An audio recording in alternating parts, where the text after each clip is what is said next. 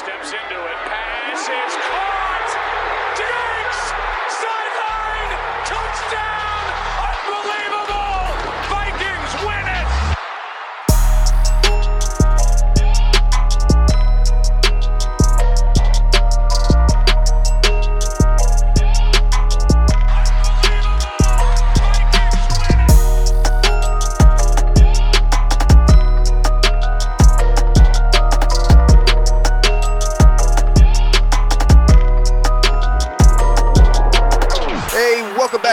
Unbelievable Podcast. I am BJ Rydell, back here with my guy, Drew Mahold. And today, well, we've been putting this discussion off for some time now because the Vikings had a bit of an interesting free agency period, but it's finally draft day on the Unbelievable Podcast in terms of us actually looking into what the Vikings should be doing uh, in the upcoming draft. We're about eh, two or so weeks away, and uh, we've got, you know, final numbers from the combine. We've got, you know, a lot of experts out there uh, dropping their final mock drafts or close to their final mock drafts and final prospect rankings.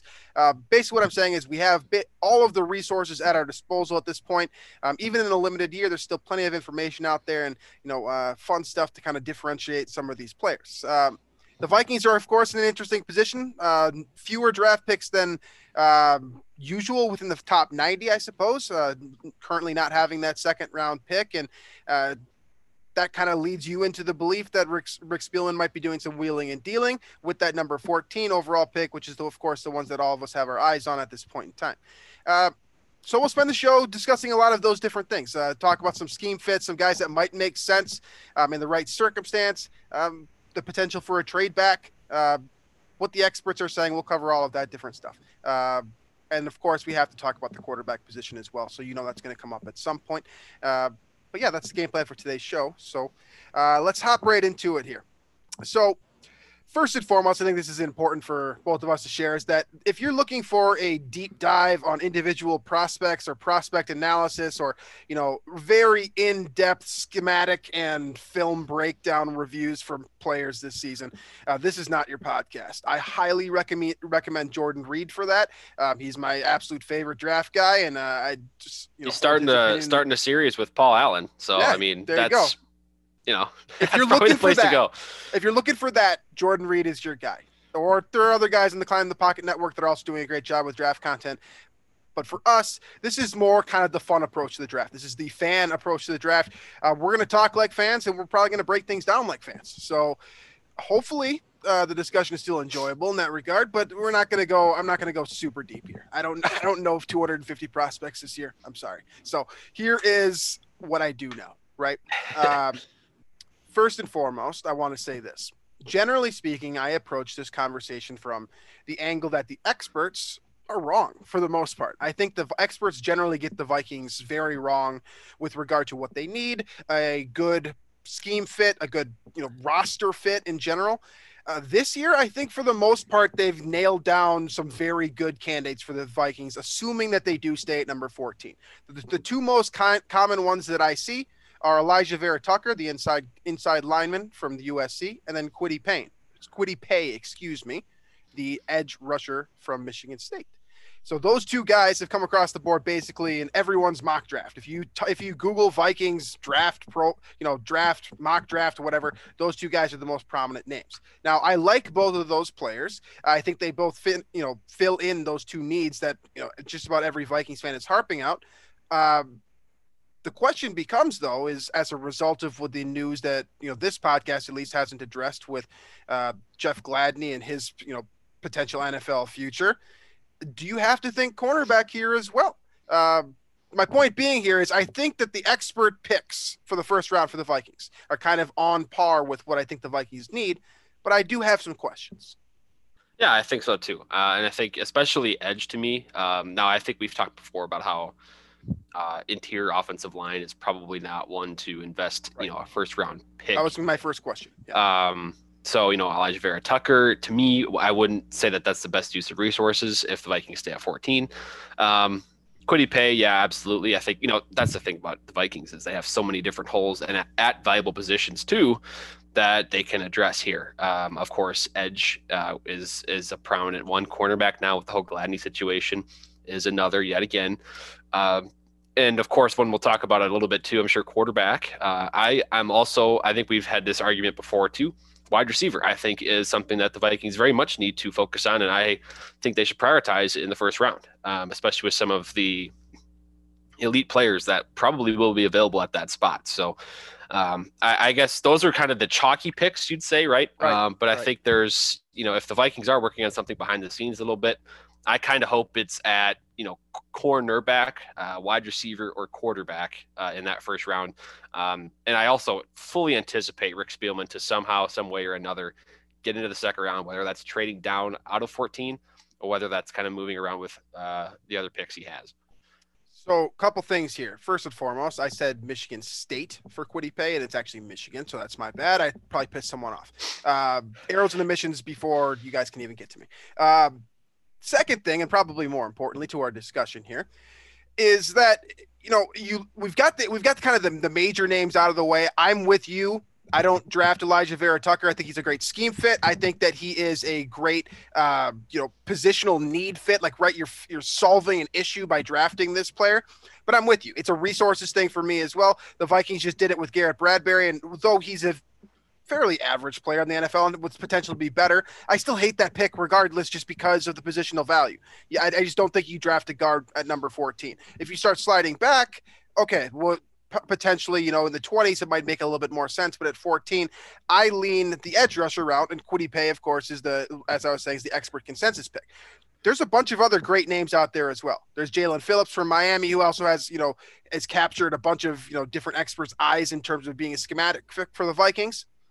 Uh, but I, I want to focus more on against what you're going to get in a Google search, right? What kind of what Drew was alluding to before, where yes, the edge rusher and the and the interior offensive lineman make a lot of sense, and I, you know, I think the experts are right. But with that being said, the possibilities at cornerback and wide receiver are super interesting this year for a couple of different reasons. First of all, tons of talent. You got a Heisman winner in this group. You got one of the biggest freaks I've ever seen in Ja'Marr Chase, um, and you've got a bunch of children of very successful NFL players with names that you already know from watching football 20 years ago. Guys like Patrick Surtain, for example.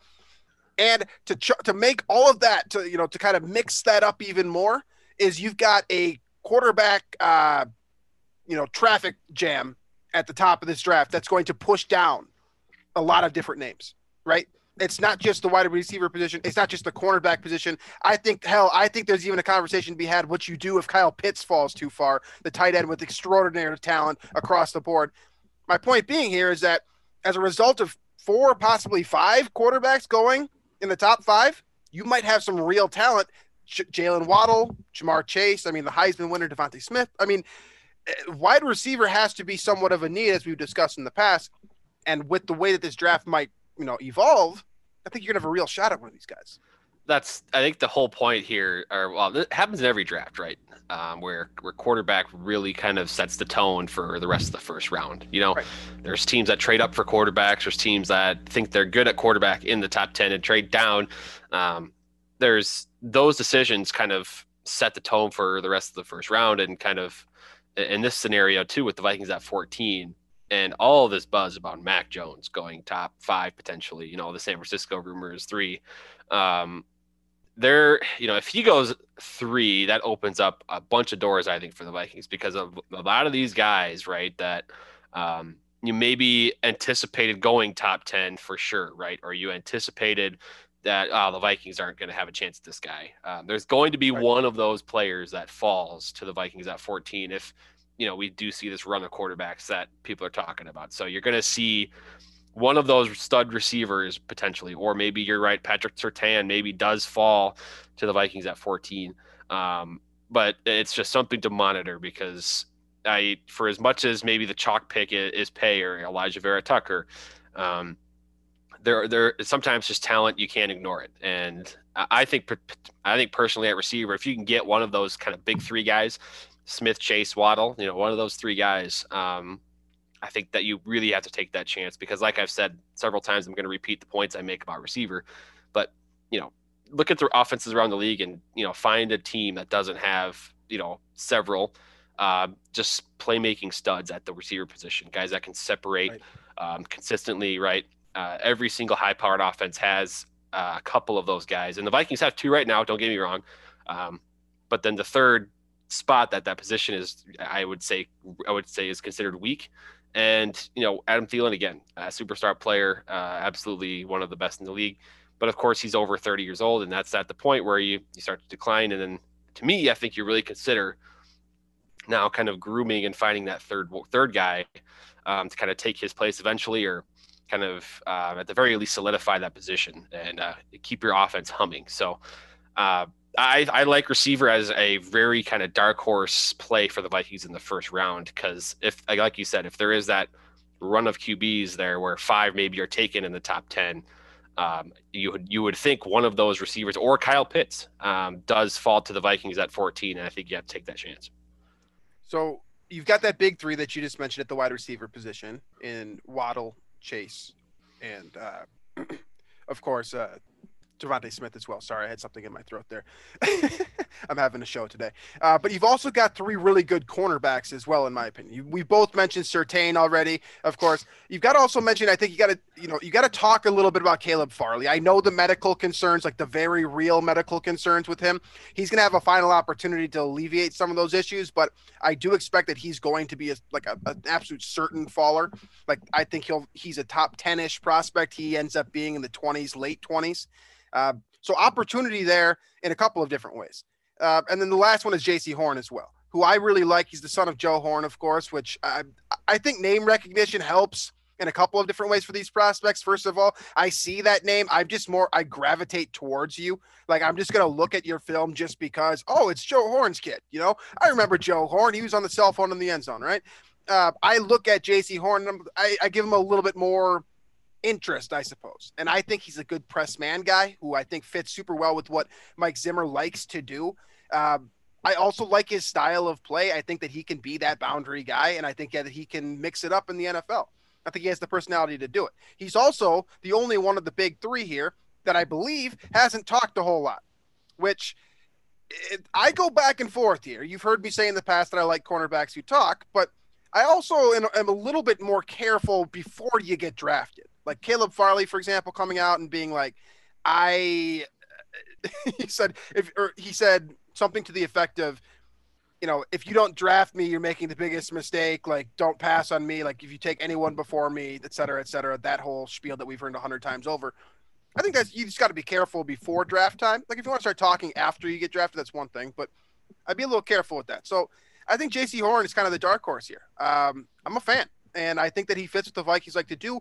I think he'll be there at 14 for sure, and I think that he's also a good trade back candidate as well. If you want to move back from 14 to 22 to 28, I've seen both of those numbers listed on the internet, so that's why I'm using those two picks.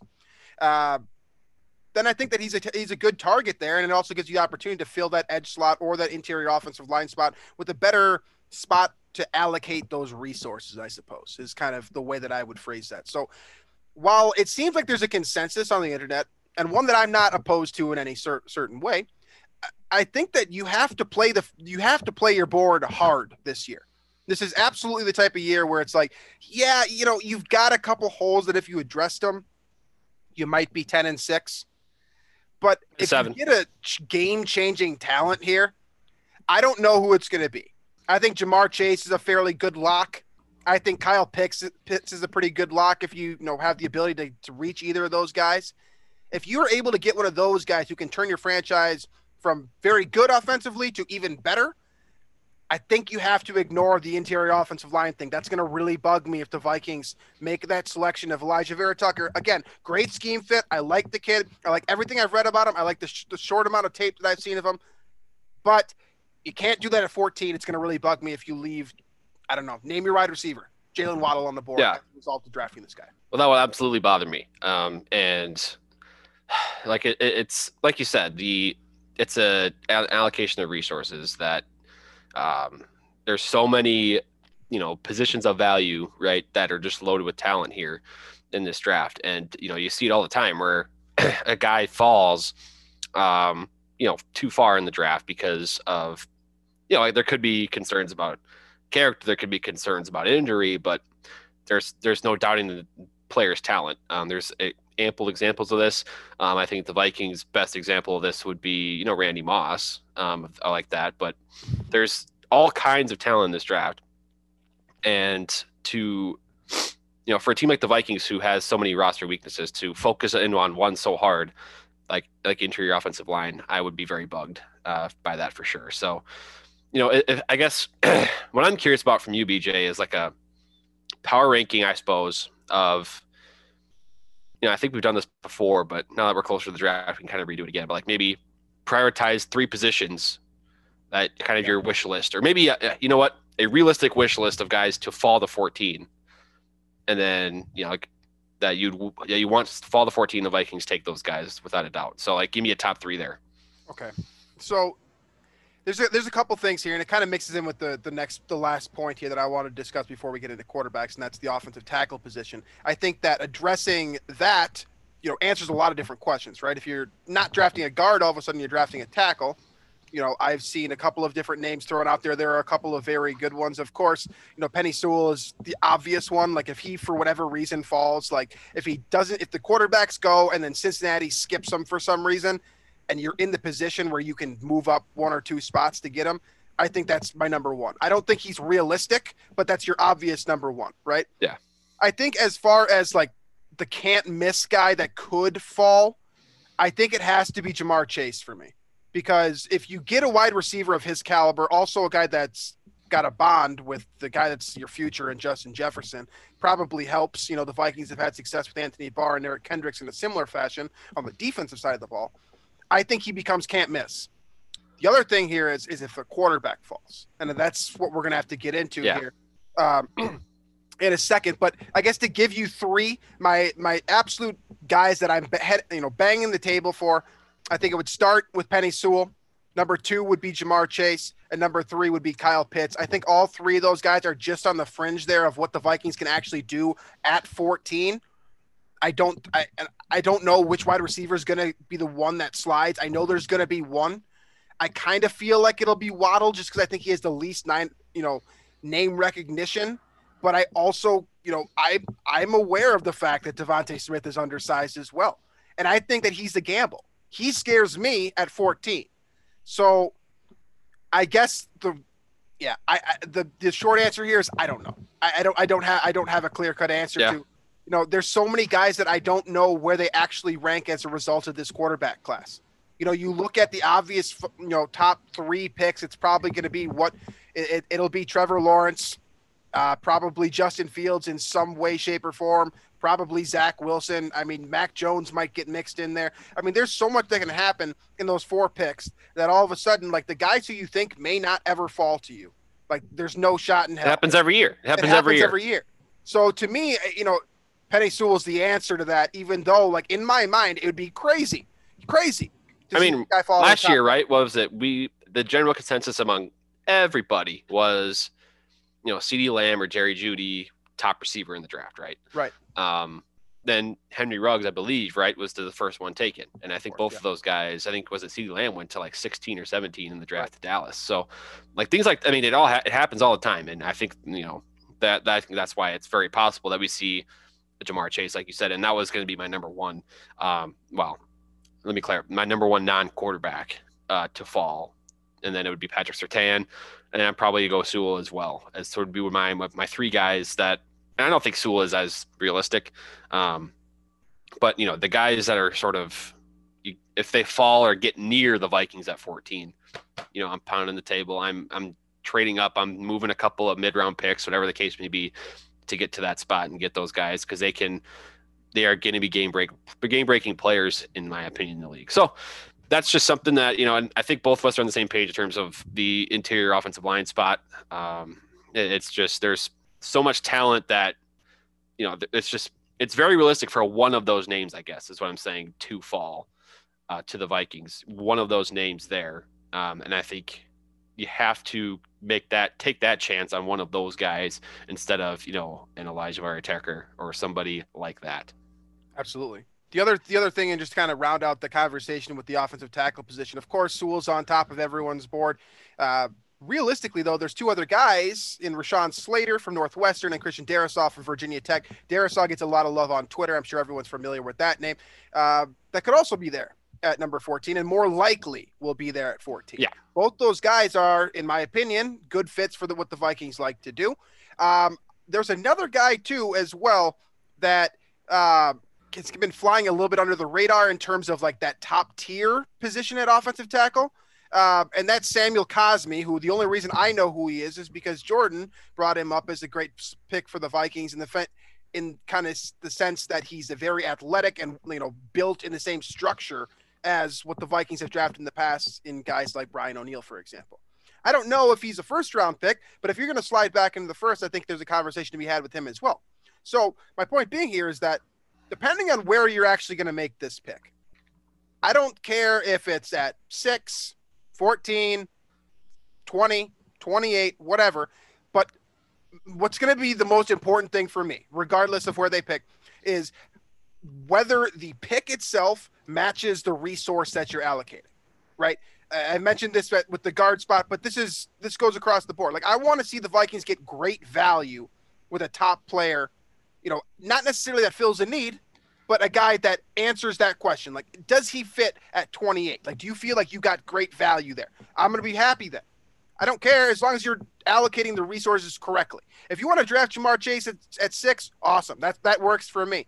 But if you want to draft, you know, an offensive tackle at six, again, also works for me. That's a prime position of need and something that you know fits the bill with regard to the number six pick.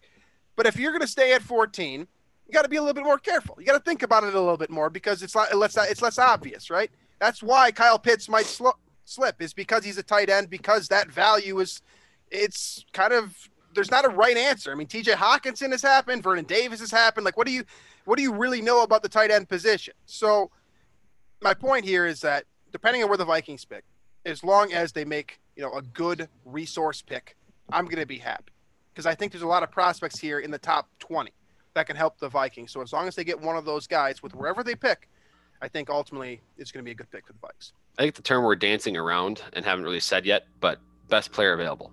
Just take more or less take the best player available. Um, because I, I, you could do worse than that strategy with given where the Vikings are at now. If you're an established team, um, you know, like a, a, contending roster, right? You've got all the pieces you need. Uh, don't have any glaring weaknesses. I can understand. Okay, here's you want to draft this position to fill this, you know, if yeah, if you're weak at linebacker, right, but you're just coming off a Super Bowl appearance, yeah, we're gonna go after and trying to get the best linebacker available. But the Vikings have enough problems on the roster, in my opinion, um, that they can really just get best player available and go from there. Uh, I don't think this is a contending roster. I don't think they have to worry about uh, being selective about which position they draft. They're they can go a bunch of different directions, and it won't really um, they they won't be sacrificing anything there. So give me the best player available um, at the most valuable position that's there. So, you know, the the best tackle available, or the best wide receiver available, or the best cornerback available, um, or the best quarterback available, which we'll get to here. Um, anything like that, I'd be totally fine with. And of course, we discussed all of those names here. Okay. Final question to wrap this up before we start talking quarterbacks here. Uh, the guard position. Where is it acceptable to draft for the Vikings this year? Like, where's it okay? We, so we said it's not okay at 14. So where's it okay? Right. So this is where like it would be cool if the Vikings are going to do this trade down scenario. Um, I'm thinking like end of the first round, early second, or maybe you uh, maybe you actually move up into the early second round after making a first round pick, something like that. Um, and that's where you go grab your interior offensive lineman. But of course, Alijah Vera-Tucker is going to be the the popular name. A bunch of others out there, Banks uh, Wyatt Davis, Deonte Brown. They, like there's there's guys out there, Ben Cleveland, uh, but I just I don't like. It, the NFL is different now, where the guard position it, it's kind of like running back. They just don't have that much of an impact on your team. Um, it's not you know you don't have your Will Shields and your uh, Steve Hutchinson from like the early 2000s, where right. a road grader offensive lineman uh, was going to pave the way for your running back to run for 1,800 yards. That doesn't happen anymore. And so that's why I'm kind of trying to avoid that position early. I think it's fine to use a mid round pick on that resource. Um, and I think that's the best place for the Vikings to address that need. Um, but that's the beauty of it, too, where the Vikings have this need, but they can use the first round to go after other more prominent and more valuable needs and then there's I think there's going to be a decent bank of guys in the interior offensive line that'll be available second, third round, where the Vikings can move around and make that make that play. Yeah, there are you know, there's a ton of interesting guard selections like in the mid rounds here. Like I, I you know, there's the obvious names, then there's kind of like the under the radar guys that you know make you wonder. You know, does this guy make more sense if you know, assuming you're able to get a better prospect in the first round? You know, I I look at Quinn Meinerz just immediately because he's from Wisconsin Whitewater. So like the fact that he's a top 150 prospect yeah. on just about everyone's board immediately catches my eyes. It's the same type of thing with you and Ben Bartch except for, you know, of course he went to St. John's and so did you. So there's a little bit more of a connection there. But the fact that you've got this guy that I believe Whitewater's a D3 program. They should be a D2 oh, yeah. program, but they I believe they are a D3 program. So the fact that he's even in the conversation, um, I think that's an interesting player as well, and someone to keep an eye on in the mid rounds for the Vikings because you know that they have you know their Midwest scouts making sure they've got their eyes on everybody. And it wouldn't shock me if one of the, if a Viking scout was one of the first people to discover this guy in the first place just because of regional value and things of that nature. So I would keep an eye on that name as well. Uh, let's talk quarterbacks because while unrealistic, I think yeah. there have been people that have add, added fuel to the fire to suggest the Vikings may or may not be interested in moving up for a quarterback. I think Dan Orlovsky is probably the most prominent name out yeah. there. Uh, I don't know if he's the most trustworthy name as well. I think that disclaimer is necessary here, but he did list the Vikings as a you know one of his three picks to you know move up for a quarterback that you would you know not really expect them to do. Uh, where here in Vikings land, I think you know, the, the the only thing that's expected is the unexpected. So I'm not putting this out of, you know, I'm not putting this out for in terms of what Rick Spielman might do, uh, but I do think that this is kind of a, a dreaming scenario for for all of us to some degree. Uh, but there's four, five, maybe even six interesting quarterbacks out there this year. Um, there's probably three that have generated all the headlines, and I think uh, everyone has their own favorite. Uh, what do you think the Vikings are going to do if if they're trading up for a quarterback, this is the first question. If the Vikings are trading up for a quarterback, which one is it? Which one do you think fits the Vikings the most, in your opinion? Yeah, so I mean, if they're going to trade up for a quarterback, I, I you know the the Mac Jones, Kirk Cousins uh, comparisons have been made right uh, over and over.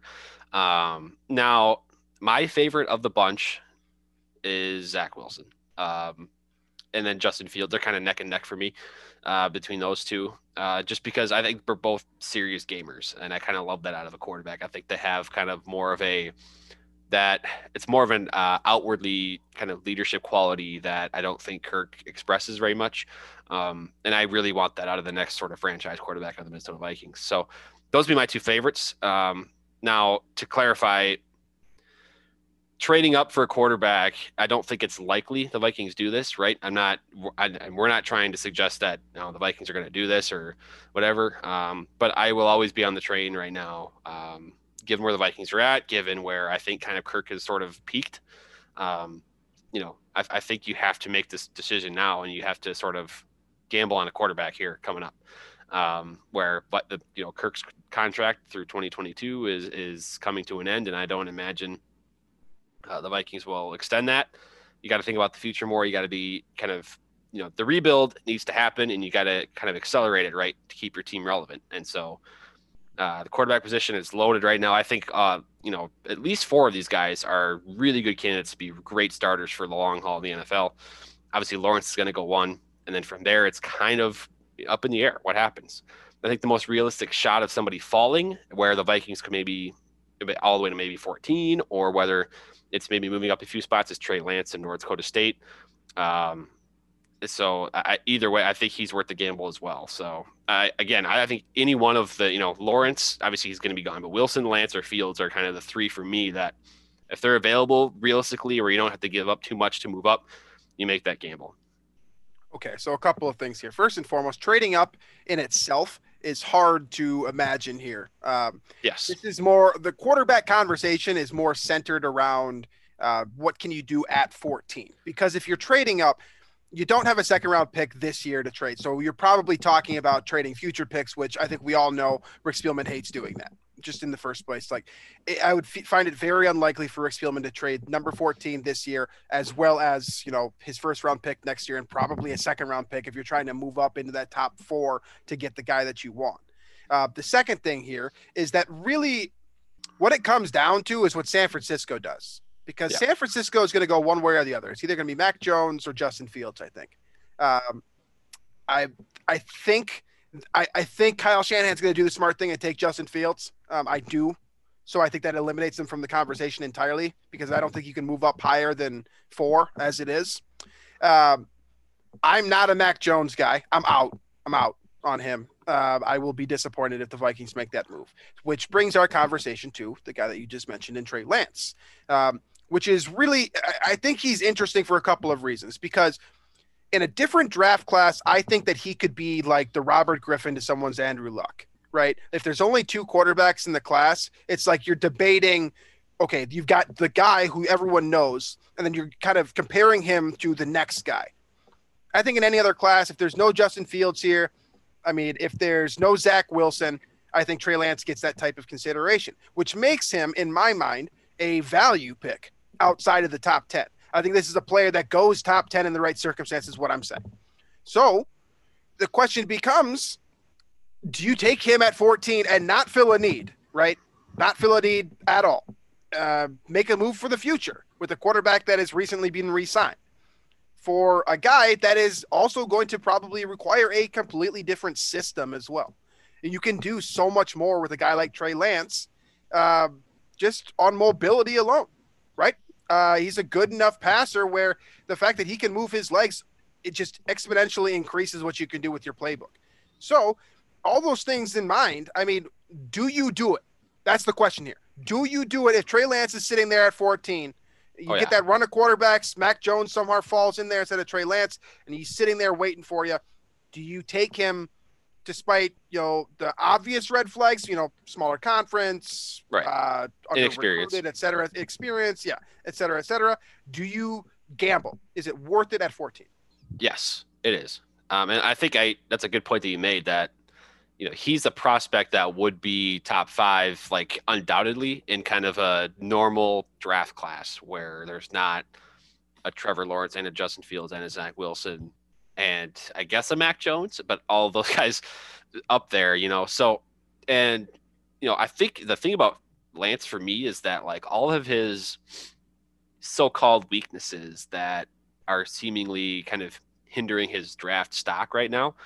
A lot of it is just inexperience. A lot of it is something that under a year uh, or with a year of sitting behind Kirk Cousins, perhaps um, these things can be, you know, molded. I think a lot now. There's always scenarios where a guy that is inexperienced does not have a ton of starting experience, or um, you know, then he does get drafted high and makes that start and it doesn't pan out. Um, I think this is at the point where you have to make that gamble uh, as at the Vikings. Like I said, I, I and I have a different feel or I guess opinion of where the Vikings are than maybe most do. I think a lot of Vikings fans think this team is going to bounce back, is ready to bounce back, and be a playoff team right away. And I just don't see that being the case, which is why I'm more willing to uh, kind of reach out for a quarterback here. Um, kind of understanding that 2021 to me is more or less a lost year already. And so you can here get your quarterback for the future, develop him, let him sit a year behind Kirk Cousins. And then in 2022, maybe if he's ready to start, you know, you can I kind of worry about Kirk after that, maybe get rid of him or trade him, whatever. Um, but then you kind of uh, make this guy your starter. I think Lance can be that guy, or at least you can. You should definitely take the shot uh, for that if he's available at 14. Okay, so first and foremost, the number 14 pick is like the ideal position to draft, or excuse me, to gamble in the draft, right? 14, somewhere in that range, from like 12 to like 20. That those are your spots in the first round where if you're gonna do a, if you're gonna do something, right? Like if you're gonna you know stick your neck out, it's a good place to do it because top 10 picks are you know expected to hit, right? Those are got like if you miss top 10 picks, your franchise is set back years. Everyone hates you. You probably take years to get another GM job. Uh, it sucks, right? You don't want to miss in the top 10. 11 to 20, people start to relax a little bit more. They're like, ah, you know what? The best players are gone, but there's this guy. There's this guy, Trey Lance, who, the right circumstances, if we can build around him right, if we can develop this kid, if he doesn't get hurt, knock on wood, he all of a sudden looks really, really good at 14. At the same time as that, if he falls, you know, if he does, if he fails, just washes out of the league in four years, becomes a backup guy, becomes Brett Hundley, for example. That's a great kind of floor for Trey Lance, I think. Are you really going to be pissed at number 14? I just, I don't know if I would be because, yeah, So- you can look at the draft. we're gonna so the t- we should like we should really show or like explain the difference between like with if drafting Trey Lance here and what would be you know the, in drafting Christian Ponder in 2011 because that's those to me would be completely different things where Ponder was a reach, an obvious reach. borderline first round prospect, right? Um, I think that was consensus. I even remember that as what I was 15 years old, 16 years old at the time. But I remember that being okay. This guy might go first round. Um, you know, he there was clear weaknesses with his athleticism, his um, leadership that there was questions about with Christian Ponder. And this is different with Lance. I mean, he's got those boxes checked off. It's just the inexperience part that is worrisome um, and knocking him down a bit. So I think there's they're very different, and to me, that's why you know if it doesn't pan out, I mean that's going to happen. Draft not every draft prospect works out, not every pick works out. Matt Kalil was the most slam dunk draft pick of all time, or so-called draft slam dunk draft pick of all time. Obviously, didn't work out. Like that, it happens, and I think Trey Lance would be if it wouldn't work out in this scenario. I certainly wouldn't be upset because I think the process is is right, and I think that's what we need to focus more of our attention on in in this type of in in draft selection processes. Um, focus more on the process than the result sometimes because a lot of it is, especially with quarterbacks, can just be a crapshoot. So, you know, the Christian Ponder one is is funny that you bring that up because that's the obvious move here that the Vikings have made this mistake in the past. And I think that what you just said about the process is important because what the Vikings did drafting Christian Ponder in 2011 with the number 12 overall pick. Similar situation, right? Uh, first of all, the obvious stuff what Drew just said, not a number, not a top 15 prospect, probably not a top 60 prospect. Okay. So that's your fi- first fail. But what they were trying to do in drafting a quarterback there, I mean, who else would you have drafted if you're drafting a quarterback? The mistake is the fact that they drafted a quarterback They at all. pigeonholed themselves into that, Yeah. into drafting a quarterback. That's the mistake. Drafting the quarterback was, itself You know, is not a don't know, mistake. J.J. Watt on the board, right? I think he went right after that. he went right before. Oh, okay. The best thing that the Vikings could have done in theory in that first round from these play, you know, the players Well, that first round was loaded, which is if you look back, like right before the Vikings. the, The, best thing they could have 10, done yeah. is probably Nate Kerrigan, or excuse me, Ryan Kerrigan or Nate Solder are probably the two best names that they didn't get as a result of drafting Christian Ponder.